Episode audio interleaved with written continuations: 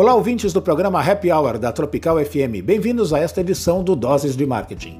Mesmo com parte do rosto encoberto pela máscara, as brasileiras e europeias não deixaram de lado a rotina de beleza. Aliás, até gastaram mais com ela.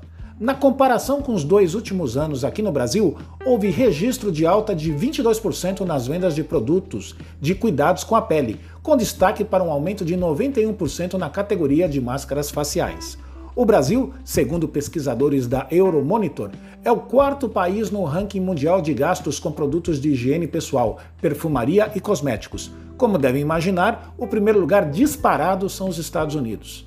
Já na Europa, o ranking dos três países que mais gastam com beleza são Alemanha, Reino Unido e França, batendo o recorde em valor dos últimos quatro anos ao atingir mais de 750 milhões de euros. Os apelos de marketing buscam unir dois conceitos básicos para estimular o consumo. O primeiro traz que os produtos de beleza não vão nos transformar em modelos. O segundo diz que esses produtos, combinado com intervenções estéticas, podem te ajudar a encontrar a melhor versão de si mesma. Sou Luiz Bressani e volto em breve com mais novidades aqui no Doses de Marketing. Até lá!